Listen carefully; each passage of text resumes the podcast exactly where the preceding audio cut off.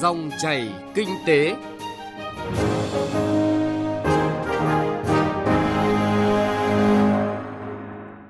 Cảm ơn quý vị và các bạn đã đón nghe dòng chảy kinh tế hôm nay, thứ sáu ngày 24 tháng 5 năm 2019. Biên tập viên Thu Trang cùng nhóm phóng viên kinh tế sẽ chuyển tới quý vị và các bạn những nội dung đáng chú ý sau. Cần giảm thách thức cho doanh nghiệp trong đàm phán hiệp định đối tác kinh tế toàn diện khu vực. Quỹ bảo hiểm xã hội lo giữ quỹ hay là đầu tư với mục đích sinh lời. Chuyên mục Kinh tế số với nội dung Người tiêu dùng trợ thủ đắc lực chống hàng gian, hàng giả trên thương trường số.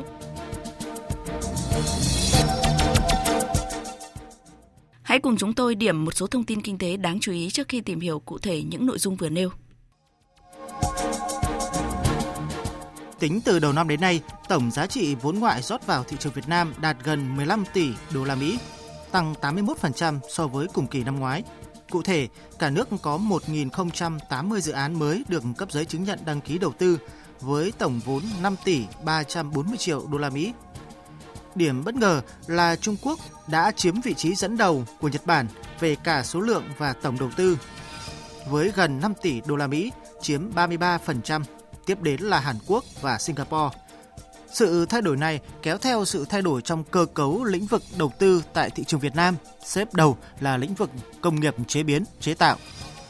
Theo khảo sát tiêu dùng toàn cầu năm 2019 của hệ thống kiểm toán PricewaterhouseCoopers đối với 27 nước vùng lãnh thổ, Việt Nam là thị trường tăng trưởng nhanh nhất về thanh toán di động trong năm 2018 với 61%. Chỉ 3 tháng đầu năm, hệ thống thanh toán điện tử liên ngân hàng đã xử lý hơn 37 triệu giao dịch với gần 21 triệu tỷ đồng. Tuy vậy, vẫn có hơn 90% dân số chi tiêu tiền mặt và ngân hàng gặp nhiều khó khăn trong nỗ lực phát triển thanh toán không dùng tiền mặt. Sau khi kiểm toán 253 doanh nghiệp nhà nước, Kiểm toán nhà nước đã đánh giá khái quát hoạt động của nhiều tập đoàn tổng công ty lớn chưa hiệu quả dù kinh tế vĩ mô ổn định, lạm phát đường kiểm soát. Nhiều tập đoàn, tổng công ty nhà nước quản lý nợ chưa chặt chẽ để phát sinh nợ phải thu quá hạn như tập đoàn Điện lực Việt Nam với 547 tỷ đồng, công ty mẹ Mobifone là 510 tỷ đồng, công ty mẹ BKMX là 8.765 tỷ đồng. Số nợ khó đòi cũng đáng báo động khi nhiều công ty, tập đoàn có số nợ thấp nhất là hàng trăm tỷ đồng, số nợ cao nhất lên đến hàng chục nghìn tỷ đồng. Tính từ đầu năm đến hết ngày 15 tháng 5, tổng trị giá xuất nhập khẩu hàng hóa cả nước đạt 178 tỷ 800 triệu đô la Mỹ, tăng 8,8% so với cùng kỳ năm ngoái. Trong đó, tổng trị giá xuất khẩu đạt gần 89 tỷ đô la Mỹ, tăng 6,7%. Trị giá hàng hóa nhập khẩu đạt gần 90 tỷ đô la Mỹ, tăng 10,9%. Cục Thuế thành phố Hà Nội vừa công khai danh sách 202 doanh nghiệp nợ thuế phí và các khoản liên quan đến đất với hơn 1.126 tỷ đồng. Trong đó, 96 doanh nghiệp lần đầu bị công khai nợ và số tiền gần 150 tỷ đồng. 106 doanh nghiệp còn lại, cơ quan thuế đã công khai từ năm 2015 đến năm 2018 nhưng vẫn chây ý với số nợ thuế, phí và các khoản hơn 1.026 tỷ đồng.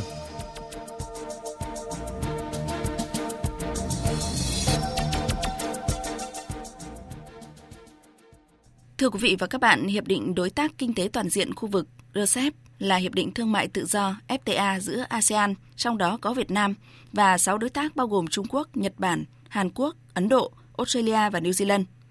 RCEP được đàm phán từ năm 2013, trải qua 25 lần đàm phán, dự kiến sẽ kết thúc vào năm 2019. Hiệp định này được kỳ vọng sau khi hoàn tất là một siêu hiệp định thương mại giúp đồng bộ hóa các FTA toàn diện và hiện đại, đem lại lợi ích cho tất cả các bên. Tuy nhiên, tại hội thảo Hiệp định Đối tác Kinh tế Toàn diện khu vực RCEP, tình hình đàm phán và những vấn đề doanh nghiệp cần quan tâm, các diễn giả cũng chỉ ra không ít thách thức cho doanh nghiệp Việt Nam. Bài viết Cần giảm thách thức cho doanh nghiệp trong đàm phán RCEP của phóng viên Nguyên Long phản ánh nội dung này. Vâng thưa quý vị, với một thị trường 3 tỷ 500 triệu dân, chiếm khoảng 30% GDP toàn cầu, Hiệp định Đối tác Kinh tế Toàn diện khu vực RCEP được kỳ vọng đem lại nhiều lợi ích về thương mại hàng hóa xuất nhập khẩu giữa các quốc gia tham gia, trong đó có Việt Nam – Đặc biệt với sự tham gia của các đối tác có nguồn cung nguyên liệu lớn cho Việt Nam như Trung Quốc hay Hàn Quốc và việc hài hòa quy tắc xuất xứ, RCEP hứa hẹn sẽ tạo ra những chuỗi giá trị khu vực mới, hỗ trợ doanh nghiệp tận dụng tốt hơn các ưu đãi thuế quan trong khu vực này. Ông Phạm Tuấn Anh, Phó vụ trưởng vụ hợp tác quốc tế Bộ Tài chính cho rằng Bản thân cái hiệp định RCEP này thì về kỳ vọng của nó là nó hài hòa được các cái hiệp định mà đã có. Cái đặc biệt là hướng tới mục tiêu là kết nối năm cái hiệp định FTA cộng của các nước ASEAN thì ờ, cái khu vực này nó là cái khu vực ờ, phát triển kinh tế năng động, nó là cái quá trình mà đang hình thành các chuỗi giá trị mới. Thế thì cái môi trường chính sách mà nó đang nằm riêng biệt ở năm hiệp định khác nhau nó có cái nhu cầu cần hài hòa ở trong một cái hiệp định bao quát được cả năm cái hiệp định kia. Tuy nhiên đây mới chỉ là những kỳ vọng ban đầu. Trong quá trình đàm phán, chắc chắn sẽ còn nhiều quan điểm khác nhau giữa các bên nhằm cân bằng các lợi ích. Ông Lương Hoàng Thái, vụ trưởng vụ thương mại đa biên, Bộ Công Thương, người đã có nhiều kinh nghiệm trong đàm phán các hiệp định thương mại tự do mà mới đây nhất là Hiệp định Đối tác Toàn diện và Tiến bộ Xuyên Thái Bình Dương CPTPP cho rằng càng ở giai đoạn cuối của các cuộc đàm phán thì càng nhiều khó khăn hơn, cần sự đồng hành góp ý của doanh nghiệp để các hiệp định khi được ký kết sẽ đem lại kết quả tích cực nhất cho doanh nghiệp và thị trường. Tại cuộc hội thảo tham vấn doanh nghiệp về RCEP được tổ chức tại Phòng Thương mại và Công nghiệp Việt Nam VCCI hôm qua, bà Trần Thị Thu Trang, Giám đốc Trung tâm WTO và Hội nhập, chỉ ra khá nhiều thách thức mà doanh nghiệp cần lưu ý. Lợi ích của RCEP chủ yếu nằm ở câu chuyện là hài hòa cái quy tắc về xuất xứ và thuế quan. Và nếu mà để tận dụng được những cái điều này thì chúng ta phải tìm hiểu về quy tắc xuất xứ của RCEP rất quan tâm đến RCEP. Hiện nay thì RCEP đang được đàm phán và như chúng ta cũng đã biết là cái quy tắc xuất xứ đang cố gắng để làm sao khắc phục được những cái bất cập hiện tại của các quy tắc xuất xứ theo các FTA đang có. Và vì thế nếu mà doanh nghiệp mà có gặp khó khăn gì thì cũng có phản hồi ngay với đoàn đàm phán để chúng ta có được cái quy tắc xuất xứ tốt nhất trong RCEP xét à, và khi mà có rồi thì là các doanh nghiệp phải chủ động để tìm hiểu để đáp ứng cái quy tắc xuất xứ cho tốt nhất. Đại diện Trung tâm WTO và Hội nhập của Phòng Thương mại và Công nghiệp Việt Nam cũng cho rằng, tại RCEP có rất nhiều đối thủ cạnh tranh với chúng ta, là những nước có cơ cấu sản xuất giống như chúng ta và họ cũng đang cạnh tranh rất mạnh với Việt Nam. Việc tăng cạnh tranh ở trong nước từ mở cửa theo RCEP không phải là quá lớn, mà quan trọng là cạnh tranh ở cả các thị trường trong khối này. Đơn cử như Trung Quốc với Ấn Độ hay Trung Quốc và Nhật Bản hiện chưa có các hiệp định thương mại tự do, nhưng với RCEP được thông qua, như vậy là họ sẽ có các hiệp định thương mại. Điều này đồng nghĩa là cạnh tranh của Việt Nam ở các thị trường Ấn Độ hay Nhật Bản cũng sẽ tăng lên. Chính vì thế, điều quan trọng là doanh nghiệp phải làm sao để cải thiện được năng lực cạnh tranh của hàng hóa để có thể cạnh tranh tốt hơn đối với các đối thủ trực tiếp của chúng ta trong RCEP.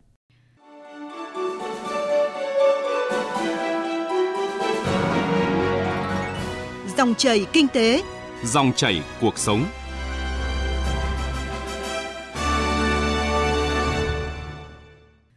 Thưa quý vị và các bạn, con số nợ động quỹ bảo hiểm xã hội tính đến cuối tháng 3 vừa qua là 6.654 tỷ đồng và tình hình này diễn ra ở tất cả các tỉnh thành phố, tất cả các thành phần kinh tế. Đây là một trong những nguyên nhân tác động tâm lý tham gia hay là không tham gia bảo hiểm xã hội của người dân, tác động tiêu cực tới nỗ lực mở rộng diện bao phủ bảo hiểm xã hội Vấn đề giải quyết trốn đóng, nợ động bảo hiểm xã hội được đặt ra. Cũng từ đây, câu chuyện lo giữ nguồn quỹ hay là nên sử dụng quỹ để đầu tư sinh lời được tranh luận sôi nổi trên các diễn đàn. Trong chương trình hôm nay, phóng viên Đài Tiếng Nói Việt Nam xin góp một góc nhìn về nội dung này thông qua diễn giải của các chuyên gia nghiên cứu phát triển các sản an sinh xã hội. Ngày 22 tháng 5 vừa qua, Bảo hiểm xã hội thành phố Hà Nội tổ chức hội nghị giải quyết khó khăn vướng mắc đối với các đơn vị nợ động bảo hiểm xã hội, bảo hiểm y tế, bảo hiểm thất nghiệp theo số liệu được công bố, đến hết tháng 4, Hà Nội có hơn 37.550 đơn vị nợ các loại hình bảo hiểm, gần 2.085 tỷ đồng. Nguyên nhân được khẳng định là do nhiều doanh nghiệp gặp khó khăn trong sản xuất kinh doanh, nhận thức của người lao động, người sử dụng lao động còn hạn chế, công tác thanh tra, kiểm tra chưa sâu sát và việc xử lý, giải quyết còn chưa thuận lợi. Đây cũng là thực trạng chung trên cả nước. Chỉ tính riêng quý 1, cơ quan bảo hiểm xã hội tại 23 tỉnh thành đã chuyển hồ sơ của 162 doanh nghiệp nợ bảo hiểm xã hội tới cơ quan chức năng đề nghị xử lý hình sự. Ông Mai Đức Thắng, Phó trưởng Ban Thu Bảo hiểm xã hội Việt Nam cho biết. Trong cái thời gian qua thì chúng tôi đã áp dụng rất nhiều các cái giải pháp để hạn chế tình trạng trốn đóng nợ động và chúng tôi đang quyết liệt giải quyết vấn đề này. Cụ thể là giao cho ờ, cán bộ chuyên quả thu phải bám sát các cái doanh nghiệp Ờ, nhất vừa với những doanh nghiệp nợ thì phải đôn đốc thường xuyên và yêu cầu họ phải có trách nhiệm đóng cho người lao động. Ờ, cái thứ hai, trên các phương tiện thông nghệ chúng, chúng tôi nêu cái danh tính của các đơn vị nợ này cũng là một cái áp lực cho các doanh nghiệp.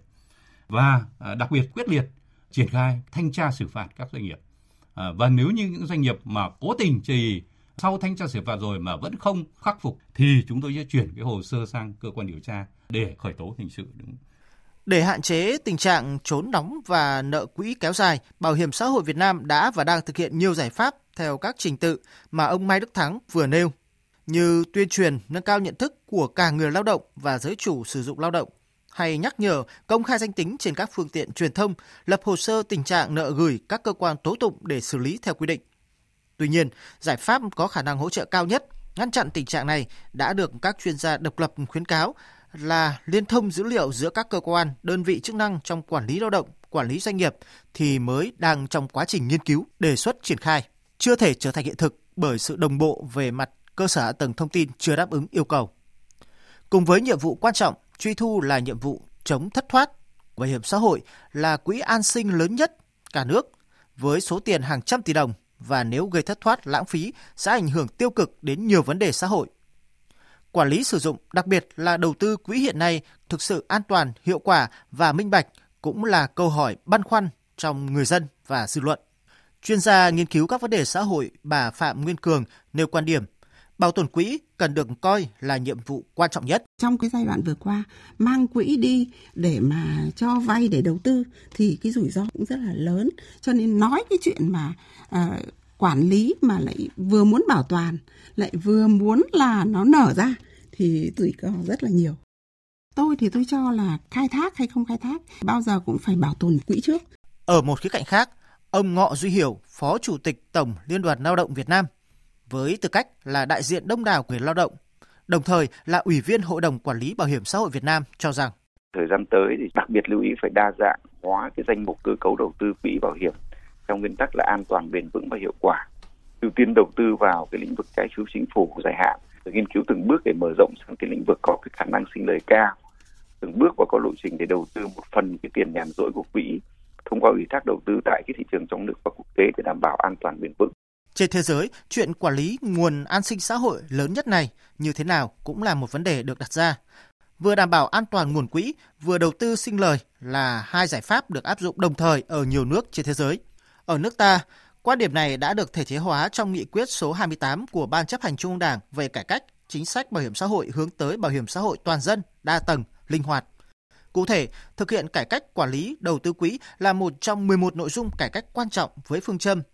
đa dạng hóa danh mục, cơ cấu đầu tư quỹ theo nguyên tắc an toàn, bền vững, hiệu quả, ưu tiên đầu tư vào trái phiếu chính phủ, nhất là trái phiếu chính phủ dài hạn, nghiên cứu từng bước mở rộng sang các lĩnh vực khả năng sinh lời cao, từng bước và có lộ trình đầu tư một phần tiền nhàn rỗi của quỹ thông qua ủy thác đầu tư tại thị trường trong nước và quốc tế.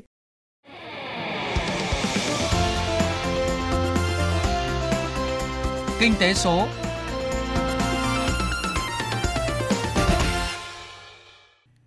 Thưa quý vị và các bạn, mới đây việc năm sàn thương mại điện tử lớn bao gồm AD rồi, Lazada, Sendor, Shopee, Tiki ký vào bản cam kết nói không với hàng giả trong thương mại điện tử, có sự chứng kiến ủng hộ của cơ quan ban ngành liên quan, được coi là nỗ lực bước đầu trong cuộc chiến chống hàng gian hàng giả trên thương trường số. Cụ thể hơn thì thực trạng này diễn biến như thế nào và đâu là giải pháp góp phần hạn chế rủi ro thiệt hại khi hoạt động thương mại điện tử? Phóng viên Đài Tiếng Nói Việt Nam cung cấp thông tin tới quý vị và các bạn trong chuyên mục Kinh tế số hôm nay.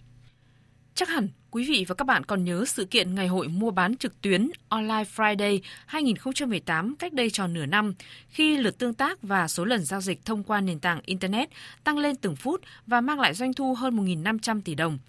Với 27.520 sản phẩm chính hãng và hàng triệu sản phẩm trên website của các doanh nghiệp đăng ký tham gia, hoạt động mua bán trực tuyến đã làm sôi động các trang thương mại điện tử, góp phần thúc đẩy xu hướng giao dịch số. Đáng chú ý, mặc dù các sản phẩm được lựa chọn đưa lên các sàn giao dịch thời điểm này được ban tổ chức cam kết đảm bảo chất lượng tuyệt đối, nhưng tâm lý của nhiều người tiêu dùng như ông Nguyễn Việt Cường vẫn lo ngại. Trên mạng nó có như thế này nhưng mà cũng có thể là là đến khi lại không đúng cái này. cũng có những trường hợp rủi ro quan trọng là chất lượng này là mã ờ, hàng này rồi là giá cả này, hàng hóa nó phải đúng với đăng tải trên mạng ấy cái khâu uh, chuyển đến người uh, người dùng ấy nó phải chắc chắn cái điều đó đảm bảo đúng cái cái chất lượng và đúng cái nguyện vọng của người tiêu dùng cho đến nay, đây vẫn là tâm lý thường trực của đa số người tiêu dùng. Điều này dễ hiểu bởi hàng gian, hàng giả, hàng vi phạm sở hữu trí tuệ, thậm chí là hàng cấm trên thương trường số ngày càng đáng báo động. Theo số liệu từ Ban chỉ đạo quốc gia chống buôn lậu, gian lận thương mại và hàng giả, gọi tắt là Ban chỉ đạo 389 quốc gia, từ năm 2014 đến 2018 đã phát hiện 52.124 vụ hàng giả, hàng vi phạm sở hữu trí tuệ, nhiều đường dây ổ nhóm tội phạm liên quan đã bị xử lý nghiêm minh trước pháp luật. Trong đó một lượng lớn được phát hiện trên môi trường thương mại điện tử, góp phần cải thiện môi trường kinh doanh, đảm bảo an ninh trật tự, tạo đà cho kinh tế, xã hội phát triển và bảo vệ doanh nghiệp, người tiêu dùng. Tuy nhiên, kết quả này chưa tương xứng với tình hình thực tế, hàng giả, hàng xâm phạm quyền sở hữu trí tuệ còn diễn biến phức tạp, như khẳng định của ông Đàm Thanh Thế, tránh văn phòng Ban chỉ đạo 389 quốc gia. Nguyên nhân của cái việc này rõ ràng là thương mại điện tử nằm một phần hoặc toàn bộ trong cái quá trình hoạt động thương mại được thực hiện trên không gian mạng. Vì vậy hiện nay thì các lực lượng chức năng chúng ta có nhiều nơi nhiều lúc chưa nhận diện một cách đầy đủ các cái hành vi, phương thức, thủ đoạn để có thể chủ động phát hiện, kiểm tra xử lý. Vì ngày xưa thì chủ yếu là thủ công kinh doanh trên các cái đường phố, các cái siêu thị nhưng nay có cái hệ thống công nghệ thông tin đặc biệt là cái thương mại điện tử phát triển. Cho nên đây là một cái dàn giao dịch có thể nói là để cho các cái cái nhóm đối tượng nhóm làm những cái hành vi trái pháp luật cũng lợi dụng để chia sẻ quảng bá rồi tiếp thị những cái hàng mà không đảm bảo yêu cầu làm cho người tiêu dùng lầm tưởng thậm chí là lúc giao dịch mua hàng thật như lúc chia sẻ, trao đổi trở thành những cái hàng không đảm bảo yêu cầu. Thực tiễn cho thấy việc kiểm soát quản lý thương trường ảo này đang là thách thức đối với các cơ quan chức năng. Trong đó theo ông Đặng Hoàng An, Thứ trưởng Bộ Công Thương, việc người dân ở mọi độ tuổi, mọi trình độ văn hóa đều dễ dàng tham gia không chỉ mua mà là bán công khai mọi mặt hàng thông qua nền tảng này là thách thức lớn nhất. Có phải là thương mại điện tử diễn ra mỗi trên sàn đâu. Còn vấn đề rất lớn là bây giờ buôn bán trên mạng xã hội chẳng có cái sàn nào cả. 75% thương mại điện tử hiện nay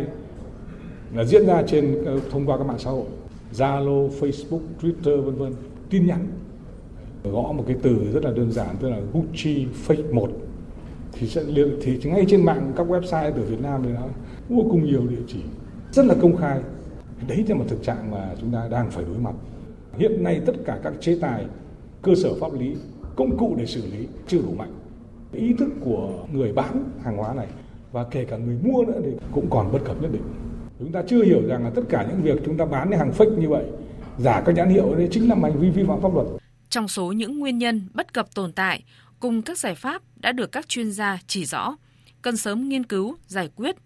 Và theo các chuyên gia, trước mắt, giải pháp người tiêu dùng thông minh được đề cao bởi thực tế, người tiêu dùng khi trang bị đủ kiến thức sẽ không chỉ tránh được những bất lợi rủi ro khi tham gia thương trường số mà còn là những trợ thủ đắc lực chống nạn hàng gian hàng giả trên môi trường kinh doanh này.